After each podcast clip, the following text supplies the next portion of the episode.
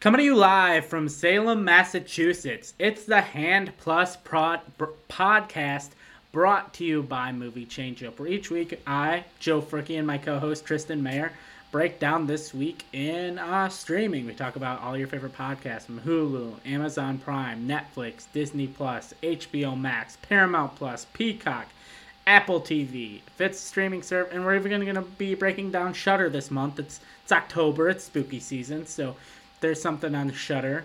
Uh, we're gonna. I think we're gonna be breaking. I think we'll each watch a Shudder movie each week, and uh, be breaking that down as well. So if there's a show or movie that's popping off on streaming that people are talking about, we're gonna watch it, and we're gonna tell you whether you can watch it or skip it, and maybe we'll uh, find some things you should be watching that no one's talking about. Maybe raise awareness to some smaller things and kind of go in depth, have some in depth discussion on some uh, bigger projects like House of the Dragon or Andor. And stuff like that. And uh, when Ted Lasso comes out, I will actually get around to watching the first two seasons so I can be prepared for season three. It's a show I desperately want to watch. I just have not gotten around to it because life does get in the way. And uh, with that, Tristan, uh, how was streaming for you this week? You uh, you get you, there was a, it seemed like a lot to watch this week. Yeah, there was a lot to watch this week, and I mentioned last week that I love Halloween and horror month, so I definitely tried to make a point to watch a bunch of horror movies this week, and I tried to get at least one on every platform we're going to talk about, so I can recommend a horror movie I watched this week or one that I love a lot on each of these platforms. So yeah, I'm in full horror stream, streaming mode this week. I know we have Andor, but to be honest, Andor came went through my brain so quick that like I just went right into mm. horror mode. So I'm, I'm mm. can't wait to talk about all this all this horror goodness and get to our top ten list because we have a lot to mm. look forward to this month too. That's a, our big, big highlight for this episode is gonna be our top ten list, I think, because there's a lot to be excited for, especially in our horror month. Yeah, it's hard because we record this show on Monday night, so and and Andor premieres kind of Tuesday night, Wednesday morning, so it's hard for us to still be in that Andor state of mind when we do this show. But you know, it puts us in a House of the Dragon state of mind. But with that, Tristan, let's kick it off with Hulu. I know I wrote Hellraiser on the docket. There was a little miscommunication, and we thought Hellraiser would be out by the time we did this podcast. Unfortunately, isn't, but we will be talking about it later, uh, potentially as part of our top 10 upcoming in October. We'll break it down what Tristan and I's top 10 uh, upcoming projects are that are going to be releasing in October. But with that, I will move on to Celebrity Jeopardy. Uh, I haven't. I think we've had two episodes out now. It's hosted by Mayim Bialik, who kind of stepped in and helped guest role as they helped figure out who their actual host was going to be. I think they have Ken Jennings hosting the main stuff, and then they have uh, Mayim Bialik hosting kind of the celebrity tournaments and other various tournaments and other kind of different episodes other than the main set of episodes. But in the first episode that I watched, we had uh, Simu Liu, uh, who people will know from uh, the, the, the, the, the Shang-Chi. Shang-Chi and the Legend of the Ten Rings and uh, we had Andy Richter, who people know as a lot as kind of Conan O'Brien's wingman for his show, and uh, Ego, who was a uh, staple in SNL for the last few years, big prominent member. I remember her a lot from the uh, Black Jeopardy SNL skits. So to see her on actual Celebrity Jeopardy was kind of fun. Uh, they, as Tristan's phone goes off, uh, the they changed up the format a little bit, and also if you like seeing celebrities and uh, especially seeing them compete in trivia, the questions are definitely easier than regular Jeopardy episodes, so you don't maybe feel as dumb watching these as you do regular Jeopardy episodes. But it was a fun episode. They changed up the format, like I said, instead of doing single Jeopardy and double Jeopardy and then going into Final Jeopardy, it's an hour long format. So they do single de- Jeopardy, double Jeopardy triple Jeopardy, and then they go into Final Jeopardy. So there's a whole extra category of, or a whole extra round of questions. So I thought it was kind of fun. Definitely worth checking out. I'm 100% going to be keeping up with the tournament. I'm probably not going to do like a season long break breakdown on here, just letting people know that it's something they can watch on Hulu if you have Hulu. And it's also airs weekly on ABC as well, but just uh yeah, uh, I didn't watch much on Hulu this week. I was hoping the Hellraiser would be out in time because I'm really looking forward to that. As talk about later. But I also watched a couple of horror movies here on uh, Hulu this week. I rewatched 2022's uh, Fresh. That uh, if you haven't seen Fresh, it stars Sebastian Stan of Marvel fame and uh, Daisy Edgar Jones, who I believe was actually in the running for Rogue One for the lead of Rogue One. So we have a weird crossover of Star Wars and Disney properties here. But uh, yeah, this is about a young woman who is struggling to find a date and struggling to find someone in this kind of digital dating world where it's all about online and all about kind of different ways of interacting and that she's not used to. And she happens to meet Sebastian Stan, and it's in person. It feels so different. It feels so much better and more positive than other relationships. But of course, it is a horror movie, so it doesn't quite go as positive as you might think. It's called Fresh. You can slightly guess about where this might go uh, plot wise, but it's one of those that plays one way for about 20, 30 minutes and then pulls the rug out from underneath you and uh, kind of reveals its full nature as it goes along. Of course, the title, unfortunately, I feel like gives a bit away about the actual like rug pulling, but a pretty good streaming platform movie, and it's this came out this year. So if you want to fill up your 2022 list and add some horror to it, it's a very fresh, very new feeling movie. It's very modern and from a female director, female lead. So it's kind of cool to see it, and especially in the horror genre where women aren't necessarily always like the the voice that's being uh, presented. Like it's always a male kind of view. So it's cool to see that in the horror genre. All right. Anything else you watched on Hulu or just uh, rewatching Fresh? I just rewatched Fresh. That was my highlight for the for the uh, month on the week on Hulu. All right, all right. And uh, to move on to Amazon Prime, uh, I started to watch a movie. So this is kind of part of my Shudder recommendation. This movie's called Possum. Uh, it's it stars Sean Harris, who people may know if you're a fan of the Mission Impossible movies. He's kind of been the main villain in the last few, especially in the Rogue Nation, uh, Mission Impossible Fallout era of Mission Impossible movies. He was kind of the main villain there. And it stars him, and he's this weird loner puppeteer guy. And I'm gonna be honest, the movie it seemed well made. Uh, it's just not my style at all. It seemed very much David Lynch type movie. I even showed mentioned it to Tristan. He had never heard of it, but he said even looking at the poster feels like a David Lynch style poster. So I would say if you're a fan of David Lynch movies and you want more David Lynch style movies in your life, definitely uh, get Shudder. If you, especially if you have Shudder uh, for the month of Halloween or just in general, uh, check out Possum on uh, Shudder. It's very, very David Lynch style movie. If you love David Lynch, check it out. If you are not a David Lynch fan, I'm gonna be honest, you're probably gonna be in the same boat as I am, where you're like, it's just well made. It's just not my thing. It's not for me. I'd rather watch other things. Yeah, one of those movies where every time everything Joe said he didn't like about it, I was like, yes, that sounds great to me. I'm uh, I'm hearing that, so I'll add to the watch list, Joe. All right, all right. And I know you watched uh, another movie on Amazon. Yeah, I was definitely busy on. When you include Shudder in this, it's like a lot of my week is in this category here. Yeah. You know, I watched American Werewolf in London was my first watch. That's on Amazon Prime. Uh, if you haven't seen it, I definitely recommend watching it with the with the caveat in mind that this is definitely in the cheesier side of horror movies. The director is uh, John Landis, who you might know from like the Blues Brothers and Animal House and uh, second of the Twilight Zone movie, Beverly Hills Cop. He was involved in a lot of like more comedic side of movies, but you have Frank Oz from Star Wars. You have like a kind of more more comedic take on the werewolf story, where uh, these American tourists head out to London, and on their travels throughout London, they're attacked by a werewolf, and all the locals around London are saying essentially, "What werewolf? There's no werewolf. There's nothing in the woods." And they're kind of like tricking these guys into feeling like they're crazy, feeling like maybe there's not a werewolf at all. And if you are a fan of like classic Universal horror movies, this kind of feels like an inspiration like not inspiration insp- it feels inspired by them you know? It has the practical effects it has the campy kind of tone of it too and especially wolfman with the kind of fur coming off of the practical fur coming off of, of the body.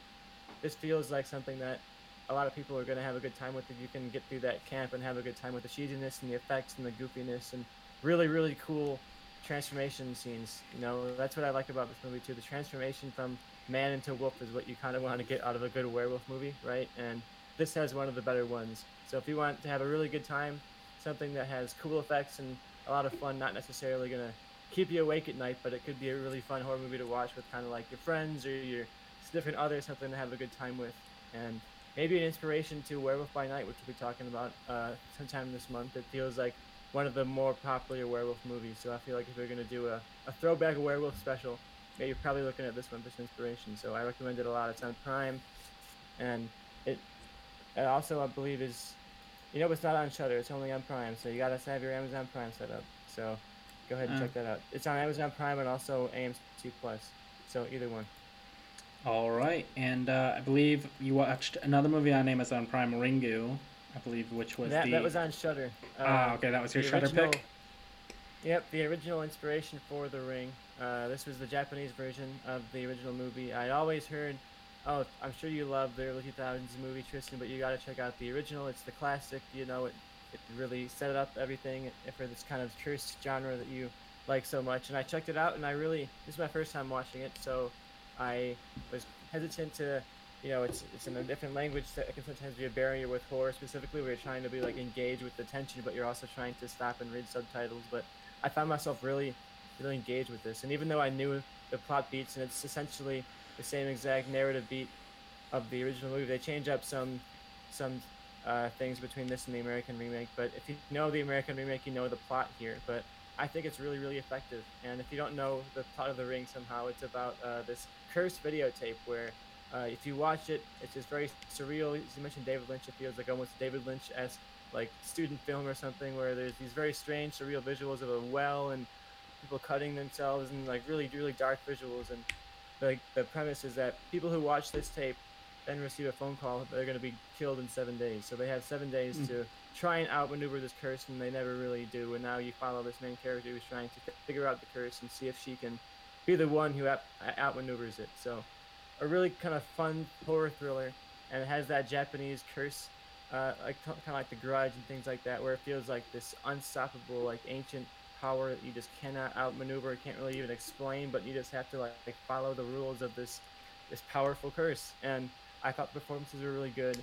I was impressed by this a lot, and I, I do prefer it to the American remake. So Okay. I, I recommend it a lot if you're a fan of the original or if you or if I'm a fan of the remake or if you just want to check out uh, the premise for yourself. I, I recommend it a lot. It's on Shudder.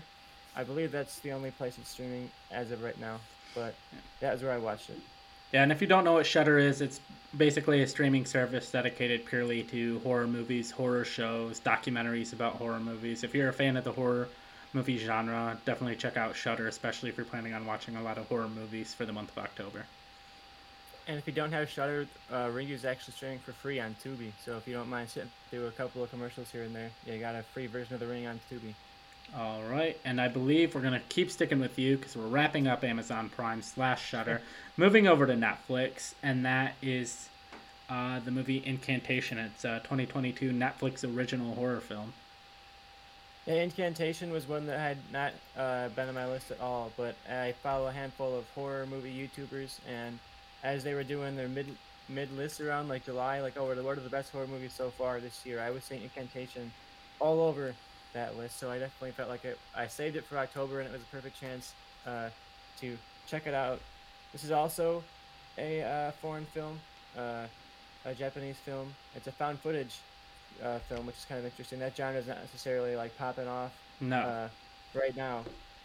so I was curious. I, I see found footage and I immediately am like, oh, I'm not that interested. But I was hearing great reviews and I enjoyed this. You know, it has a lot of the tropes of found footage. So if, I think you have to be kind of into the found footage genre, into kind of the cliches of that genre and that era to get more out of this. But it has a similar vibe of like a curse that a family's trying to escape, and this family comes to believe that they are connected, connected to the curse. The people around them are kind of telling them they're crazy, not really believing it. So it was an interesting double feature with The Ring, because it definitely feels like this was trying to take some notes from The Ring, take some notes from that era of early 2000s horror movies. So I think if you have some nostalgia for that era, similar to me, where you grew up kind of falling in love with horror during that era, this can give you some good throwbacks, but it's not necessarily going to win you over. It's not going to be like, oh, here's the here's the great found footage movie that's going to make you all of a sudden change your mind. But if you can get through some found footage and you have some nostalgia for that era, you'll like it. I had a good time with it. It's not going to make my top 10, top 20 of the year list, but it was a, a solid horror movie a year of really, really great horror movies. So uh, I, rec- I recommend it if you're looking to fill up your 2022 list or get some, some nostalgia for that great early 2000s horror era that maybe isn't so great as we remember it being. Yeah. All right. Yeah, I'm definitely. you know, there's a lot to watch this this year, especially or a lot this month. But if I got time, it definitely seems like something I might check out. Uh, Incantation on Netflix. And with that, I believe we wrap up Netflix, move over to Disney Plus, and you've talked enough for the moment. I'll give you a moment to catch your breath, and yeah, I give me some breath, Joe. and I will talk about. Uh, we had the debut of season two of Mighty Ducks Game Changers. If you're a fan of the Mighty Ducks franchise, I definitely think it's worth checking out. I'm not gonna sit here and tell you it's the greatest show ever written. I would say if I were to rank like oh like movies or TV shows currently airing on streaming service based on 90s kids movies, Cobra Kai is number one. It's not, and then number two, probably we're gonna have Mighty Ducks Game Changers. I don't know if there's a three. I don't even know if there's an option for a three, but I think it's a quality show. It stars Lauren Graham, who people will know from Gilmore Girls or Bad Santa, and then uh, this season. So the original season, or the first season, not the I mean original first, whatever, had uh, uh, Emilio Estevez back as Gordon Bombay, but he didn't really want to comply with Disney's uh, COVID policies, so he's not in season two. Uh, they've kind of written his character out.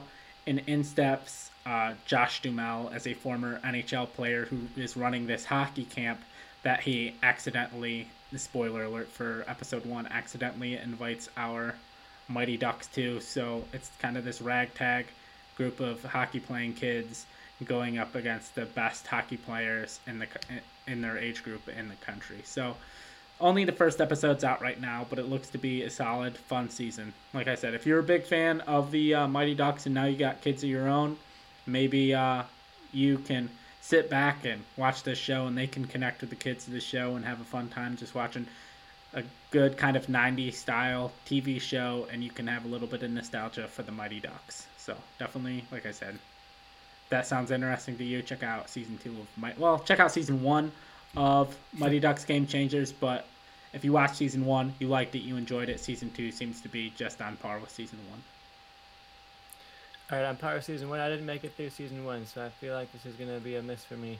All right, hey, it's not for everybody. it's not for everybody. You know, uh, the problem is I don't really have much nostalgia for Mighty Ducks, so yeah. it probably was not for me. Yeah. No, it's no Cobra Kai. I'll say that. Yeah, I mean that's fair. That's fair. But I know there's something you watched on Disney Plus this week. A movie, not the movie Speaking that we both watched. Not the movie we both oh. watched. But I believe I got you, too excited there for a second. You watched a movie starring J- Johnny Depp and Winona Ryder. Uh, I did. Edward uh, Scissorhands. To, when you say you want to do a horror movie on every platform, you got to be a little desperate sometimes, you know. and you get to the you get to the uh, the Disney Plus catalog, and their horror uh, selection is kind of limited. I actually burnt through Halloween Town early, so I was like, dang, that goes a big one. But hey, this is one that I had not seen, uh, and it's one of Tim Burton's biggest uh, known movies. And I, I kind of, I really like what I've seen from Tim Burton, so I kind of embarrassed that I hadn't seen this yet. But uh, oh, you've like never seen it? Uh, no, I had not seen oh, it. wow. I might have seen it as a kid at some point, but I was definitely like feeling fresh as I was watching this. You know. This is very bizarre, and it feels like it embodies a lot of uh, what people will describe Tim Burton's movies for. They're kind of strange and campy, but not not necessarily the dark gothic stuff that you necessarily see him as. It still has that bright, really vivid '90s look to it, even though the character himself, Edward Scissorhands, is so iconically goth and has the the you know the the fingers and everything like that that are so iconic. But without Edward yeah, Scissorhands, really, Hot Topic doesn't exist. You know. I know Edward Scissorhands created the Hot Topic, but yeah, I was really impressed by this one. It's odd and it follows Edward, uh, essentially kind of a Christmas movie when you think about it, because it's around the Christmas time. So I, I, guess I could see this being like a Die Hard level Christmas movie, you know? So the uh, greatest Christmas movie yeah. ever made. not maybe not to Die Hard level, but yeah, this definitely put Tim Burton on the map. I had a really good time with this. Uh, so you can you can see the the inspiration for Tim Burton's rest of his career. And if you haven't seen it, I, I do recommend watching it. I know I know some people it's like oh Johnny Depp is like all of a sudden the hot button hot button uh, celebrity now, but like you know you forget that he was actually in really good movies back in back in the day, you know, mm. especially with Tim Burton. He had some great stuff with him. Yeah, it's curious why. Uh, I mean, back kind of to Netflix, but we have the Wednesday show coming out. I'm surprised that they're not releasing that in October and they're waiting until I believe November 11th is when it comes out. So that's kind of odd. I mean, but maybe it sucks and they just want to dump it at some point. Yeah, it was cool to see this though, because this back, yeah, Tim Burton was really at kind of his prime, you know, because he's certainly lost his touch in, in recent years. So it was nice to see him when he was at, at his peak, you know. Yeah. All right, and now I believe that transitions us over to the movie Tristan thought I was bringing up, and that is Hocus Pocus 2, a movie I'm not gonna lie, I went into with ground floor expectations. I've I've seen the first one a bunch. I'm not exactly nostalgic for it. I'm not someone who's desperate to watch it every Halloween or Halloween time, but I grew up in a time period where every October that movie was on ABC Family, which is now freeform two to three times a day. And so you're bound to hit it once or twice uh, throughout the Halloween season. So I've seen it countless times. It's fine. It's solid. I'm not someone who, you know, stands on the ground, you know, chanting for this movie, cheering for this movie. I'm not. not this movie requested soldiers for an army. I'm not gonna enlist, but it's solid. It's fine. The first one. So the second one, I'm like gonna be whatever about. I don't think the second one is as good as the first one, but especially for being a Disney Plus original movie, I think it's probably the second best Disney Plus original movie that they've ever done after uh, the Chip 'n Dale Rescue Rangers movie. Tristan, what were your thoughts? Yeah, I have more nostalgia for it than you. I saw it a lot of times. I, yeah, like I said, it's on the, the, the rotation of Freeform every year. But yeah, I used to watch it a lot, and I have some nostalgia for, especially for those main three characters. So that was what I was really looking forward to, is seeing those three characters back again, and those three performances again. And this really, really worked for me. I I had higher expectations than you, so maybe my impression, my I was less impressed than you, but I still really, really had a good time with this. I thought it actually added to the lore and the history of these characters in an interesting way, with without actually being bogged down in any way by that lore. Like it, it had enough there to add to the story, but not enough to make you confused or have to like sit there and figure out what's going on. It, it very much got you right, right to the comedy, right to the fish out of water fun of these characters, thrown into a world not just uh, different from them, but a world that is like inspired by them. You know, yeah. I thought it was very cool to see, like they brought in the reality of like how much of a, a fandom this movie inspired, and the kind of drag community around them, and the kind of kind of performances and the annual Halloween love that this movie gets every year. So it was really really fun to see these characters back together and see them wandering around this world that uh, was you know worshipped them. They were the they were the the queens they, they bowed down to in this world. It was really cool. The fun. I love this, and I had a great time with it. It's I like uh, Rescue Rangers more, but this is definitely one of the best yeah. of the Disney yeah. Plus originals. Yeah, it's one of those things where it's at the towards the top of the list, but just because it really doesn't have much competition. Like Cheaper by the Dozen was garbage. Home Sweet Home Alone was horrible, and like I, I think it started off very very strong. When the when it started, I was like, oh, this may just completely destroy the original in terms of quality. But for me, I don't want to spoil it too much, but I feel like the ending was a little and too anticlimactic for me, and that's where it kind of knocked it down. We're like, okay, this is definitely not as good as the original. And I feel like part of me felt like they wanted to make a Sanderson sisters movie, but also this is a Disney Plus movie, and they're witches who eat children, so like in a world where this was a theatrically released movie, maybe it could have been darker and I think just been called like instead of Hocus Pocus 2, just called like the Sanderson sisters and basically mm-hmm. a similar plot, just focused more on them. Because I feel like when it focused on the kids was when it was at its weakest, and I feel like the original movie was more about the three kids with the Sanderson sisters as in the backdrop, and this movie felt like it wanted to focus on the Sanderson sisters, but was forced to have these three new kids as the leads. Yeah, I felt you there, especially. I, I thought anytime they were focusing on the Sanderson sisters and showing it together and showing them out doing their antics and their performances, I was having a great time, and it was fun to see the actresses back yeah. owning that performance. But anytime it was the kids, I felt very uninvested, and it just looked very bland, and it was like very gray and dull looking, and it didn't have that any of like the bright vividness that I w- that you would get out of like a 90s movie. So when you see these movies where it's like, oh, we made one in the 90s, now I'm making another one, it, it's sort of just like cements home how different movies look now hmm. than they yeah. looked back then. Especially when very, they very gray, yeah. very digital. especially when they cut back and have a flashback to a scene or a moment from the original. But but yeah, I thought this was very front loaded. I thought the beginning was great. The flashback sequences, I'm not going to go into super detail, but they do have a good amount of flashbacks at the beginning that I thought were really interesting. And I loved the performances there. And I was th- really into this for the first half, but the plot, unfortunately, I think is where it falls apart. There's not really much plot. It's just kind of like, oh, the Sandersons are back, and we've got to kind of like mm-hmm. stop them before the sun comes up. You know, it's there's not a lot of narrative there. it's just kind of like humor moments happening, yeah. sequences that are cool and fun moments, but not necessarily any plot there. So I think yeah. that was what held me held me back from really really loving this. But I thought it was great. It was really funny, very fun. To, and I, I had a great time with it. If you're thinking this is going to be some terrible like monsters level kind of piece of garbage. It's not that level. This is this feels like it's gonna. Anyone who's a fan of the original is gonna have a great great time with this. It's not gonna be like insulting to your memory of the original movie no. or anything like that. Yeah, I think the if I if I were to recommend this to anybody, it would be people like if you're a fan of the original Hocus Pocus and you're we're afraid to check this out because you don't want it to taint the original. I don't think it taints the original. I don't think it's quite as good, uh, but does add anything to it? No, but I think it's definitely worthy of checking out. And even if yeah, you're very fun yeah. to see the characters back. Yeah, I think I would say if you're a fan of the original, check this one out. It's kind of where I'm at. But I would say if you don't really care to see, if you've never really seen the first one or you never really had much love for the first one, I don't think there's much of a point to check out the first one. So you better understand this one. Yeah, if you have no, if you haven't even seen the first one, you're probably not even going to understand a mm-hmm. lot of what's happening. Yeah. It's kind of like characters going to show up and you're not going to mm-hmm. understand who they are or like why we hmm. care about them. So the one I mean, th- I'd recommend watching the first one if you can.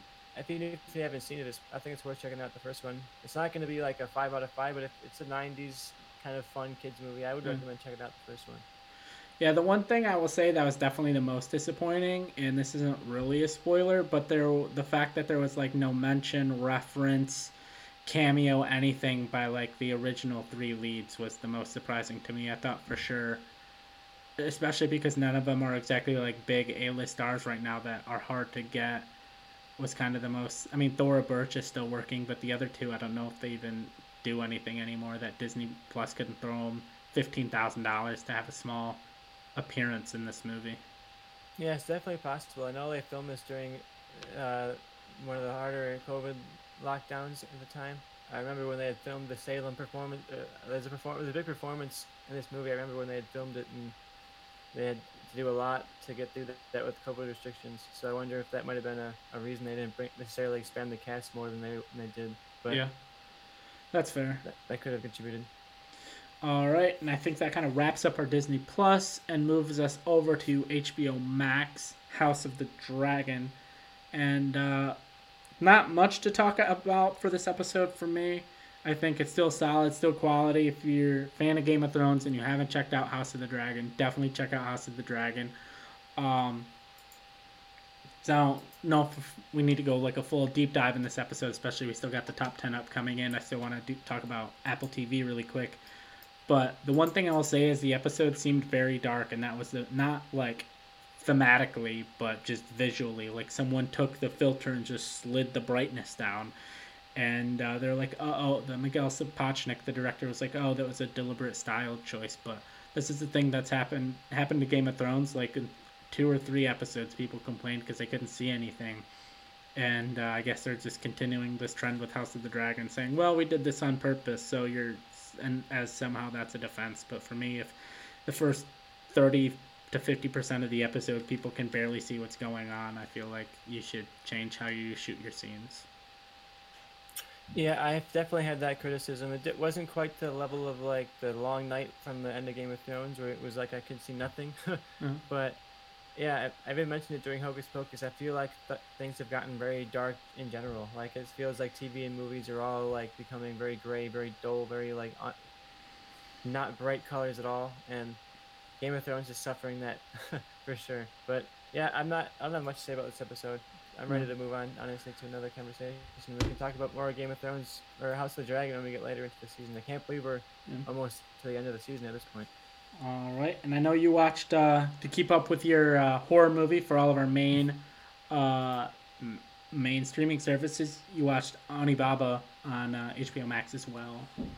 Yeah, I, I didn't necessarily intend this, but I guess I had a theme of watching a bunch of Japanese horror films this week, so maybe I'll try and theme them Mm. next week too, for some other some other group. But yeah, uh, this was a not as horror as I expected it to be, because I'd always seen it on a lot of horror lists, but it was definitely scary and definitely intense and psychological. It, it's set during some kind of like civil war in the history of Japan. I don't know my Japanese history all that much, but it's uh, some kind of like civil war is going on in Japan right now, and it follows these women who are seducing soldiers, bringing them out into the forest, and then uh, either killing them or attacking them to steal all of their stuff. And it's it's a, kind of a psychological drama between these two women, and then kind of a man that joins their trio and starts to kind of get into their heads psychologically, and uh, they kind of get haunted by the guilt of what they've done. Uh, so I really enjoyed this movie a lot. It's set. It came out in 1964, so it's a lot older than the movies I've been talking about uh, in this episode so far. But uh, I definitely enjoyed this a lot, and I think it's interesting because it's so. It's not necessarily a horror movie. It's more of like a really psychological, mental drama.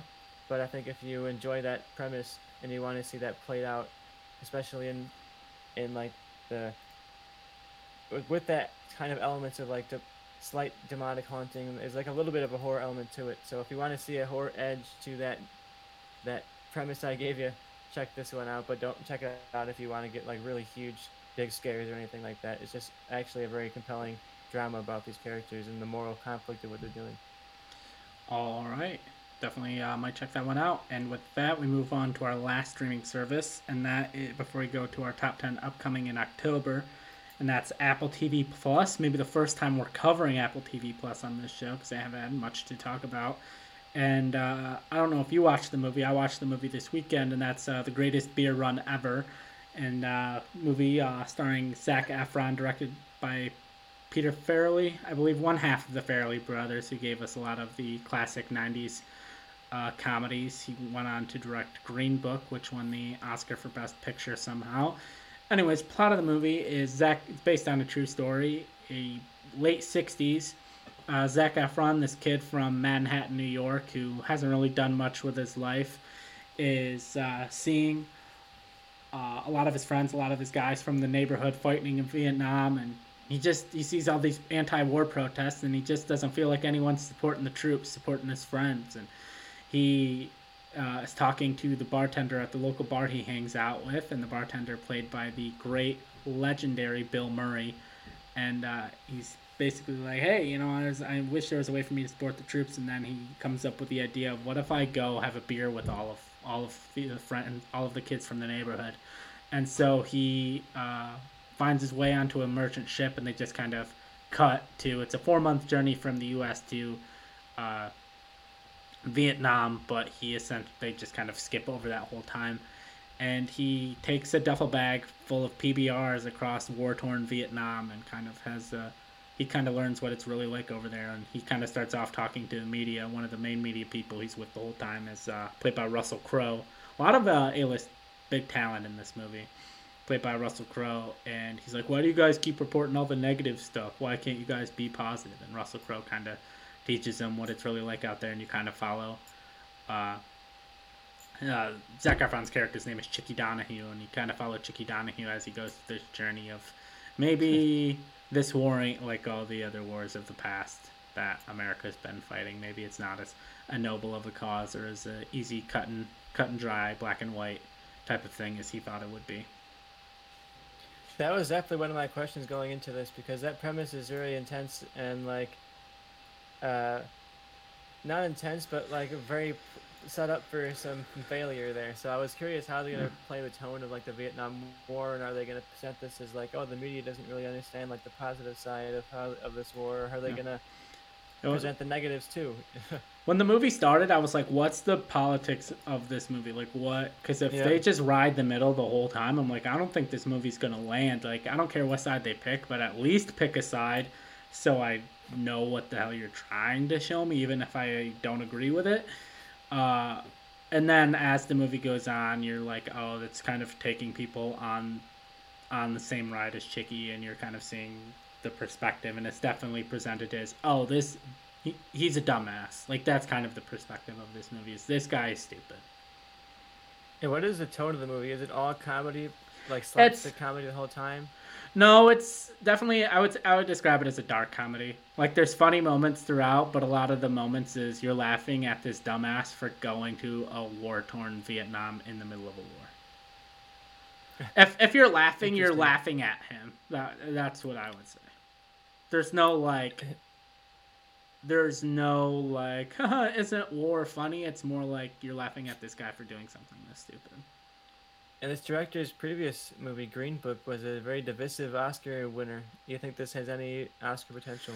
I I don't. I don't think anyone gave like some great performance that's like gonna elevate it. But the Oscars are always weird, where like some guy will get an Oscar nomination, you're like for that movie. But if I if I had to predict, I'm gonna say this movie probably doesn't get any more than one or two nominations, if any. And I couldn't even tell you what those one or two nominations would be. I just know Apple TV won the Oscar for Best Picture last year, and but I will say I forgot to say one of the things I want to talk about in Apple TV is they just launched the trailer for Emancipation, the movie starring Will Smith about uh, black man right after or no, I think it's during the Civil War, or yeah, it's during the Civil War. Follows Will Smith, who was born a slave during the Civil War, and I think that's going to be Apple TV's big push. I think probably they released Greatest Beer Run Ever, tried to see what the reception of that was going to be, saw that this ain't going to win anything, and so then they pushed out Emancipation because they're like, we got, we're going to make a second run at this. So my guess would be Apple TV doesn't even put any kind of a campaign behind Greatest Beer Run Ever and pushes it all behind Emancipation.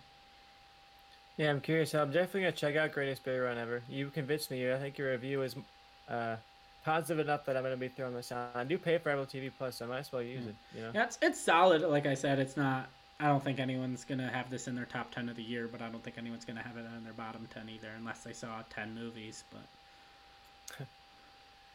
All right, I think we're ready to move on to our big old big old list here, Joe. You ready? Big old list, and so with that, Tristan and I, we each came up with our own top ten of top 10 things we're most anticipated for in streaming this year. This could be a new movie, a new show, or maybe something that's older that's being put on streaming that we maybe haven't ever had time to see.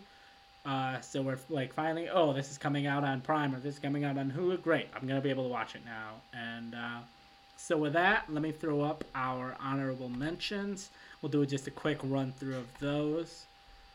Um, so honorable mentions, we got Jennifer's Body that's coming out this year, I believe, on both Amazon Prime and Paramount Plus. I think it was an October 1st release for both of them. So if you're a uh, if you want to see Jennifer's Body, if you've heard about it, it's one of those movies that I've always heard about, never got around to watching. And uh, so yeah, it kind of got dunked on when it first came out. So if you have some negative negative uh, opinions on Jennifer's Body, especially if you haven't seen it and you just hear that it was bad, I think it's definitely one that is worth revisiting. It's had that kind of like a cult re- cult revitalization a bit in the last couple of years. Yeah, definitely. And then uh, we also have Big Mouth season six. Uh, it's an animated show on Netflix. If you if you're a fan of crude, kind of dark, out there humor, uh, definitely check out Big Mouth. And so if you've seen the first uh, five seasons of it, just kind of to let people know, hey, season six is coming out on Netflix this month. And uh, couple I know, seasons behind, but I, yeah. I like the first couple seasons. Yeah, it's uh, basically created by Nick Kroll, who people know from the league, and a couple guest appearances on Parks and Rec, and he's a known comedian. And uh, Halloween Ends made our honorable mentions. It was on your top ten list, wasn't on mine. I loved, I, I really like the first Halloween, like the one that came back came out back in the early '80s or 1980, I believe. And then I loved the one, the first kind of the movie that was also called Halloween that came out in like 2018, 2019. Halloween Kills got bad reviews, and I'm like, I have no desire to see this. And the tr- trailer for Halloween Ends looks horrible, so I also I don't have any desire to see Halloween Ends. But it's coming out on Peacock this month and in theaters. Yeah, I really I enjoyed the rebooted Halloween. I didn't like Halloween Kills very much when I first watched it, but I watched it again recently, and I really I liked it a lot more than I thought that I remembered liking it. it was very much like a straightforward slasher. Michael Myers killing tons and tons of people. But yeah, the trailers for this new one look pretty bad. But I'm invested enough that I'm going to be watching it. And thankfully it's on Peacock, so I won't not even have to go out to the theater to watch it. I could just sit here with my girlfriend and be comfortable and not have to go to the theater and risk a bunch of idiots, you know, coming to the theater and ruining a horror movie that might already be bad to begin with. But I'll be watching it. All right, and I think Low expectations, but I'll be watching it. And I think it comes out the 14th, and also on your list, not on mine, because I've never seen an episode of this show, and that's American Horror Story NYC. I believe it's a new season coming out on what FX and also going to be on Hulu. Oh, I'll tell you what, Joe. You, you gotta watch at least one episode of this. Uh, might not even be the first episode. I'll find the worst episode of the season and I'll make you watch that one with no Mhm. context because that's one of those kind of shows where it's like I always get baited back in. I'm like. I'm not gonna watch it. I'm not gonna watch the next season. The last one was terrible. I'm not watching the next season. And then I watch the trailer. Ryan Murphy pulls out some weird, crazy thing, you know, because if you don't follow the marketing for American Horror Story, they don't really reveal much of anything about the seasons until they essentially air. You know, like the title, you get the title maybe, and sometimes you don't even get the title. You just get another season of American Horror Story airs today. You don't know who the cast is, you don't know what the premise is. It just kind of is starting, and you Hmm. got to watch it and see what happens. and I kind of like the gimmick of that, even though half, at least half the time, it doesn't turn out. but this one is called American Horror Story New York City. It is set in and around New York. A lot of the returning characters, including uh, Billie Lourd uh, of Star Wars fame, coming back to. She's one of the kind of darlings of this franchise now, so she'll be back. But unfortunately, not a lot of the big mainstays like Evan Peters or Sarah Paulson. So that kind of kept it out of being higher on my top ten list. Plus, the show is just not even close to where it used to be. But it's a pretty campy, ridiculous ride. If you want to see something crazy, every episode you don't you have no clue what's gonna come. It could be could be a totally different episode with totally different characters set in a totally different time with no explanation for why or how it connects to the story at all. but I think you're you don't doing a poor job at you selling this show. you know, it's a pretty wild ride. That's all I'll say. And it's gotten wilder with each season, so this one could be interesting. All right, and with that, our final honorable mention is The Real Love Boat, based on the, I don't know if it was a sitcom, drama, either way, uh, back in the 70s. They are basically rebooting it, but instead of telling fake stories, they're turning it into a real dating show set on a cruise ship. Uh, you got your Love Islands, uh, Bachelor in Paradise, Love is Blind, all of these reality dating shows and they said hey we kind of have a concept like that that was fake let's make it real called the real love boat. It's going to be airing on cbs and paramount plus on october 5th it's going to be starting. It's going to be in part of uh, cbs's three hour uh, reality tv block on wednesday with survivor the real love boat and then into the amazing race. It's hosted by jerry o'connell and rebecca romijn so maybe it's good, maybe it's trash, but I love my trash reality dating shows, so I'm definitely going to be checking out the first episode to see how I feel about the concept. And with that, we move to our top 10. And uh, our number 10 on the list, we have the Bond fran- franchise coming to Amazon Prime. Can't remember the date. I wrote the date down and then I forgot. The I fifth of October. 5th of October is when it comes out. All 25 Bond movies coming to Amazon Prime. Well, the Eon production Bond movies. So some of those early ones that aren't technically part of the Eon productions won't be included in that list. But every other Bond movie will be uh, on Amazon Prime for you to check out. Not much to say on there. You know what Bond is, you know? Yeah, um, we did a binge recently leading up to No Time to Die, so I'm a little bit bonded out. But now that they're all in one place, I'm definitely going to be going back and watching some of the highlights. You know, you got to watch uh, A View to a Kill, you know, the best Bond movie out there. Shout out to Johnny. I know he's a big fan of View to a Kill. All right, and then that takes us to our number nine, Teen Wolf. Uh, I believe that's the original Teen Wolf movie that was on your list from, and it's going to be on Amazon Prime, and it dropped October first, so it's already on Amazon Prime. If you want to show your kids Teen Wolf, or maybe you haven't seen Teen Wolf in a long time, or maybe you watched the show on MTV, but you never went back and watched the original movie, now you can. Uh, October first, Amazon Prime. But Tristan, it was on your list. What made you want to uh, put Teen Wolf in your top ten? I have not seen Teen Wolf yet. It's one of those campy horror comedies I've wanted to check out in the vein of like a Gremlins 2 type of movie, or even like American Werewolf in London that I talked about earlier. So I'm looking forward to seeing this. It looks like it'll be a lot of fun. I'm not expecting it to be necessarily a horror movie, but I could throw in a comedy with some horror fun in there. You know, it can't all be scary all the time. And I love Michael J. Fox. He's he's incredible in Back to the Future. So I can't wait to see him in one of his other iconic comedy roles. So, fun fact you brought up Back to the Future. They actually shot Teen Wolf was shot before Back to the Future, but released afterwards because they were all set to release Teen Wolf. They weren't sure how to feel about it, and the, it was the same studio, and they started getting the dailies back to Back to the Future, and they were really excited about Back to the Future. They were like, "This could be a mega hit for us, and we'd love to have a movie to release starring the star of Back to the Future right after to keep up with that momentum." So they held off releasing Teen Wolf released Back to the Future, and then dropped Teen Wolf when people were super high on Michael J. Fox. So there's your Teen Wolf fact of the day. I like it. I guess got a double feature. You know, Back to the Future right into Teen Wolf. Yep. All right, and then we have our number eight. Is Teen Wolf 2 worth watching? Joe? I've never watched it. It doesn't even have Michael J. Fox. It's Jason Bateman as the same oh, guy. jeez. Never mind then. Maybe not. All right. And uh, so number, uh, do you hate Jason Bateman? I love Jason Bateman, but I don't know about Michael J. Fox. You know, what's the what's the connection there? Yeah, true, true. And uh, so that takes us to my number, well, our number eight, and that is uh, the Trapped Thirteen: How We Survived the Thai Cave. It's going to be releasing on Netflix on October seventh, and that's a documentary uh, about the kids who survived in the the soccer team who survived in the Thailand cave for uh, a number of days and kind of their story there. I watched the uh, movie directed by Ron Howard that I believe was on Amazon Prime. That was more the story of the rescuers. And while I was watching that, I'd been like, I would have loved if this was like a double feature, you know, kind of how they did Flags of Our Fathers and Letters from Iwo Jima. One story from the side of the rescuers and one story from the side of the kids in the cave. So I'm definitely intrigued to see what the uh, kids in the cave story was. And like I said, that's uh, Netflix on October 7th. We had a couple of documentaries about that, so I'm curious to see how this one stacks up to, the, yeah, 13 Lives, and then also the, the the rescue that came out last year. Yeah. And so with that, we go to number seven, and that's VHS 99 coming to Shudder, a franchise you may have learned about for the first time today, and that's coming October 20th. I'll let you talk about this because I didn't even know it existed until I saw it on your list. Yeah, there are a handful of VHS films. Uh, the first one is was pretty viral.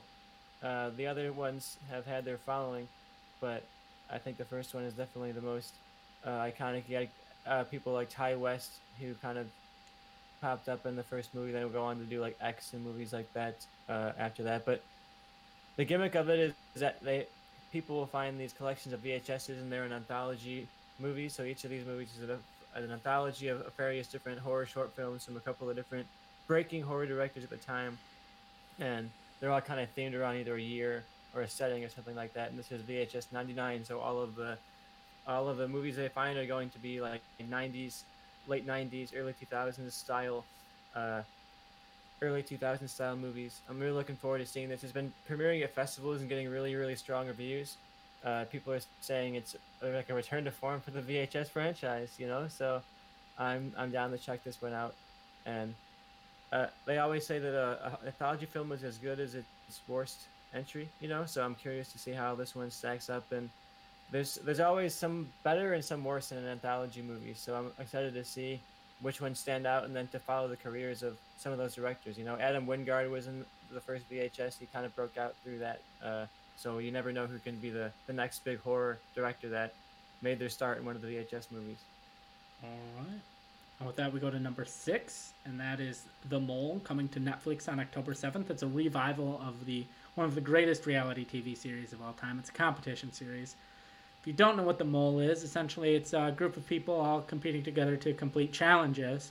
And what they know is that one of the people in their group on the show is a production plant actively working to stop them from completing the challenges because the more challenges they complete, the more money they win and each week at the end, or well, at the end of each episode, they all take a quiz, and it's asking them questions about the mole. It's like, was the mole in Group A or Group B? Was the mole doing this or doing that? And is the mole over fifty or under fifty? Questions like that, and uh, whoever gets the most questions wrong is eliminated. So essentially, during the day, you're doing two challenges. You're competing in the challenges you're trying to compete, but you're also looking around you to see who's tanking these challenges or who's just bad at these challenges. And uh, it's a very fun show because at the end of the season, when they reveal who the mole is, they reveal where all the clues were. Because throughout the whole show, there's clues to who's the mole. Like it'll be like there'll be something on a taxi cab where they took a taxi cab to a challenge and the taxi cab was number 613 and the mole's birthday was June 13th and things like that. Or it'll be like the two teams were. uh, or three teams where there's a red team, a white team, and a blue team, and the mole's like family moved here from France or something like that, which has the red, white, and blue striped flag.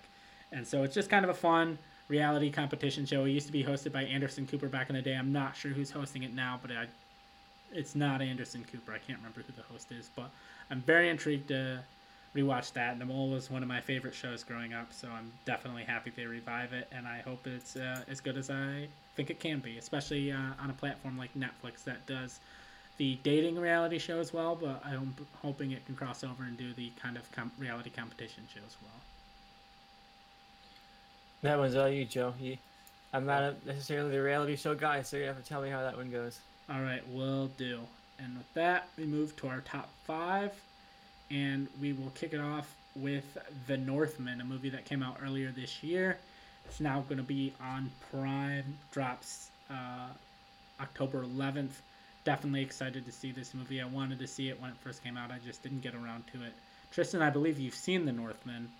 Um, yeah, I've seen The Northman. It was great. Uh, definitely uh, visually intense and really, really great sound design and all that stuff. It was a great one to see in the theater, and I'm glad it's going to be on Prime because Amazon does do a really good job with their uh, video quality, especially recently. They've been improving it a lot, so you're gonna get uh, get your money's worth out of this. And if you don't know the plot of The Northman, uh, it stars uh, Nicole Kidman and Alexander Skarsgård and Anya Taylor Joy. Alexander Skarsgård is the Northman. He plays this uh, this Viking who is on a revenge quest after uh, some members of his family are brutally attacked and killed. He kind of centers his life around this quest for revenge, and he wants to you know, seek his revenge and then die on the battlefield of Val and be, you know, brought to Valhalla in his Viking honor. So he wants to go down like a Viking man should, and this follows his epic journey as he's uh, now an adult and closing in on his revenge finally after all these years. And Anya Taylor Joy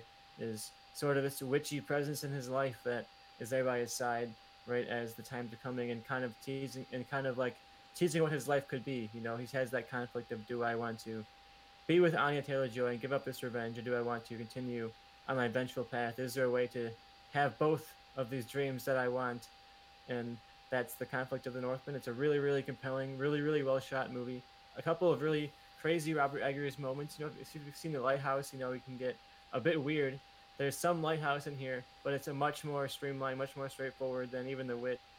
So I think if you've been uh, kind of on the edge of Robert Eggers, thinking he's a bit too weird for you. This is much more of a streamlined narrative while still being really, really compelling and really elevating his craft a lot. So I recommend Northman for sure. Definitely one of the best movies of the year so far. And sadly, underperformed a bit at the box office. Hopefully, it does well on streaming here.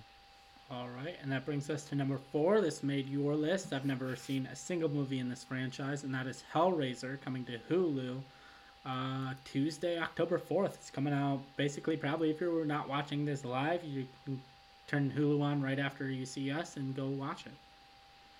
Yeah, I had this very uh, high on my list, uh, mostly because I love the first Hellraiser, and it's such a brutal, really intense movie. There's so much gore and so much darkness and really great dialogue, and it's very, very one of those like you know you shouldn't be watching this kind of midnight movies that you watch and you cringe at the screen. You can't believe the body horror you're seeing type of movie, and we don't get a lot of that the recently, especially in horror. It feels like we've gotten very serious and very kind of melancholy, or meditating on grief, or meditating on you know death. It's all about the slow burn, and I'm hoping that this Hellraiser can join the chorus of these huge, ambitious, big movies like *Malignant*, like *Barbarian*, uh, even like *Smile* in a way where they're kind of throwing it back to the basics and making it kind of fun and making it kind of big. And Hellraiser has a known history for being over the top, and I'm hoping that this can give me some over the top, crazy fun and, and continue bringing the fun back to horror in a genre that has started to slowly but surely lose its fun as everybody tries to be the next, you know, hereditary and not the next malignant. All right. Uh, definitely let me know how that goes. I probably won't watch it.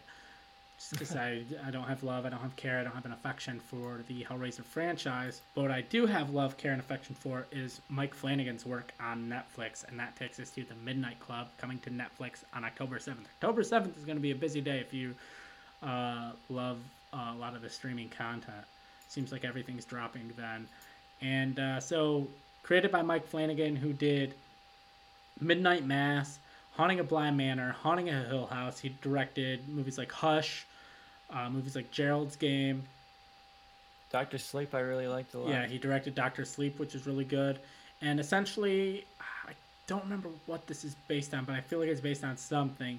And essentially, the plot is these kids in this old kind of mansion going down to the basement at midnight to uh, tell scary stories. So, like the VHS franchise, I believe this is going to be somewhat of an anthology, bookended by these this group of kids in this mansion telling stories. And I'm very excited to watch it. Uh, Mike Flanagan is my favorite horror creator right now, so uh, I feel like he's gonna knock this out of the park.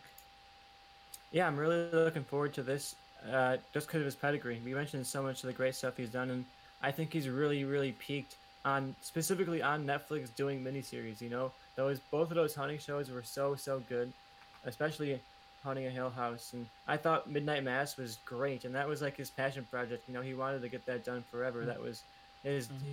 his baby. You know, yeah, like his. That's kind of the reason. His, so in the book Hush, the that came out like ten years ago. The main character was an author, and the book she got famous of, of was called Midnight Mass. Like that's how long he's been working on this. That he was throwing Easter eggs for this pro- that project throughout his work. So. Yeah, uh, that's what made me love those so much. Is you can see the passion from him in there, and the only thing I'm hesitant about this is that I don't necessarily see the same level of passion from him around this it doesn't necessarily seem like it's like a, a dream job for him. You know, he directed the first two episodes, but he didn't, you know, run the whole series and write and produce and direct every episode. You know, so I'm curious to see if the quality dips a bit because he's not so hands-on and so directly involved in this. Because he also has uh, an Edgar Allan Poe adaptation, House of Usher, coming out, I believe, next year. So he might be a little bit split in between these two shows. But yeah, if, I mean, if his pedigree can hold up, this is going to be great. If I have no, uh, when you just look at his lineup of movies and shows, there's no reason to necessarily doubt. So if he can keep up that run, this is going to be a really, really good one. And it has more of like a YA feel than I'm used to seeing mm. from him. So it'll be curious to see how that tone changes. Yeah, definitely. And uh, I believe that that sticking in the horror genre, genre this October, that's what a lot of these releases are going to be. Uh, we have Werewolf by Night dropping on Disney Plus October 7th. It's uh, I guess it's going to be a Disney Plus original movie, and it's not a show, so this could easily jump up there as the best. It's directed by Michael Giacchino. This is going to be his first big project he's directed. He's known, I mean, he's a composer. He composed basically, if you were to do top 10 best scores that have come out in the 2010s, he probably is going to have seven on the list. Uh, his, he's, he's just he's just crushed it as a composer for a long time he's moving over into directing, and there's rumors, thoughts, theories that if this comes out and is very well received, with the Blade director dropping out, Michael Giacchino stepping in and is going to be the new director of Blade. Whether that's true or not, I don't know. I feel like they're probably going to want a little bit more of a seasoned director, but then again, they turned over this project to him, so uh, who knows? It's uh, based on a Marvel comic, going to be part of the MCU. It, it looks very different and very out there compared to pretty much anything the MCU has put out. So I'm curious to see if a lot of the stuff that we see in that trailer is a representation for the movie as a whole. That's what I'm most curious about because that trailer was so cool and so engaging, and I want to believe that it actually represents the contents of the special, you know, and it wasn't just a really good trailer for a movie that doesn't necessarily match the trailer. You know, I don't want I don't want like a Suicide Squad situation going on, you know, and I mean I'm really excited for this. I can't wait to see what this director brings to the table. And sure, he's not a seasoned film director, but I think the fact that he's worked in film so directly with the as a composer, it's going to be an interesting eye to see what he brings to the table here as a director. And Werewolf by Night, such a minor comic book character, like he has comic book runs, but there's nobody out there who's like, oh, Werewolf by Night's my favorite character. Here's all the best storylines from Werewolf by Night. You know, he's one of those kind of cheesy, old, old, uh, age Marvel comics. So I'm curious to see where they go with that with such a clear, uh, clean palette to play around with. But yeah, if this can have that cheesy, fun B horror movie that it seems to be having from the trailers that I've been hearing from people, is that it's, it's gonna have that feel. It's gonna feel very much like the trailer did. Feel like a Hammer horror movie. Feel you know like a Universal horror film. So I think if we have some nostalgia for all of that fun stuff, this is a perfect month to to watch this. I can't wait to watch it. Yeah, I'm definitely excited. And so that brings us to our number one. And if you've been following streaming, if you've been looking at what's upcoming, if you know what's upcoming, and you know my taste, and you know a little bit of Tristan's taste, you can probably gauge what's our number one. And it continues uh, with what was our number one for September because it's another Star Wars project, and it is Star Wars Tales of the Jedi as our number one. Honestly, I'm surprised as anybody. I thought I thought Midnight Club or Werewolf by Night was going to land in the number one spot, but Tristan rated it higher than I thought he would. And so here we are, Star Wars Tales of the Jedi. Uh, definitely looks like it's the animation quality, animation style of season seven of the Clone Wars. And if you don't know what Star Wars Tales of the Jedi is, it's six animated shorts that I think run between 15 and 20 minutes apiece. And three of the shorts follow Ahsoka across her journey as a Jedi, and three of them follow Jedi Master Count Dooku across his journey of being a Jedi at different points in their life. Uh, the first one I believe was rev- was shown. The first episode, which features Ahsoka, was shown at I believe uh, Star Wars Celebration, and it was kind of a lighter, fun episode. And Dave Filoni said that is by far the lightest episode. A lot of the episodes are very, very dark. So I'm curious to see how that pans out. I have very high hopes for Tales of the Jedi, and I hope it's something that they continue in the future, covering more Jedi. Yeah, the reason I have this so high for me is that I this is what I want to get more of out of Star Wars. I don't necessarily need them to keep expanding the Mandalorian universe like they're doing. Not that I am opposed to it necessarily, but I think this is more interesting and more like into what I want out of Star Wars. Just these little one-off or three-off or two-off stories with characters out in the Star Wars universe, out in the timeline somewhere. Maybe it fills in a plot hole, maybe it doesn't. You know, maybe it's a know, maybe it's not. And I know they're starting off with characters, you know, with, with this series here, but I think if this does well, I really hope they can expand beyond the known roster of Jedi, or at least give us some kind of focus on Jedi we haven't seen a lot of stories with, t- things like that. I hope I love the idea of just jumping around Star Wars universe and telling stories here and there, almost like reading a comic book and almost like watching the Clone Wars TV show, you know, because they were they were like, oh, here we're in this timeline, now we're in this timeline, now we're in this timeline, and I kind of enjoyed that about the Clone Wars show. So I'm hoping this can give us some some fun Star Wars adventures that aren't about, you know, Luke Skywalker showing up or expanding the story about this or that. Just fun Star Wars stories. You know, that's what I'm looking for. All right, so season one covers Ahsoka and Dooku. We got three episodes. If you could pick, like you were talking, you want more obscure Jedi. I have my pick. You probably won't like my pick, but if you could pick one Jedi to appear in season two to have a couple of either one episode, two episodes, three episodes, whatever, focused on them, is there a Jedi you would pick? Look, you know what we got to really get a story with is the, the Jedi Master whose his story has been unexplored so much, and that is Yaddle. You know, I need Yeah. a, I need a Yaddle story here. You know, Well, give me a Yaddle adventure, fill in that gap. Do you want- It's important. It's important to me. do you want minor spoilers? Give me a minor spoiler. Yaddle appears in one of the episodes. Oh God. Give us a Yaddle spinoff. I need an So- entire Yaddle series. So my pick is similar to you, and I would love if these were the two they picked for season two. My pick is Yoda.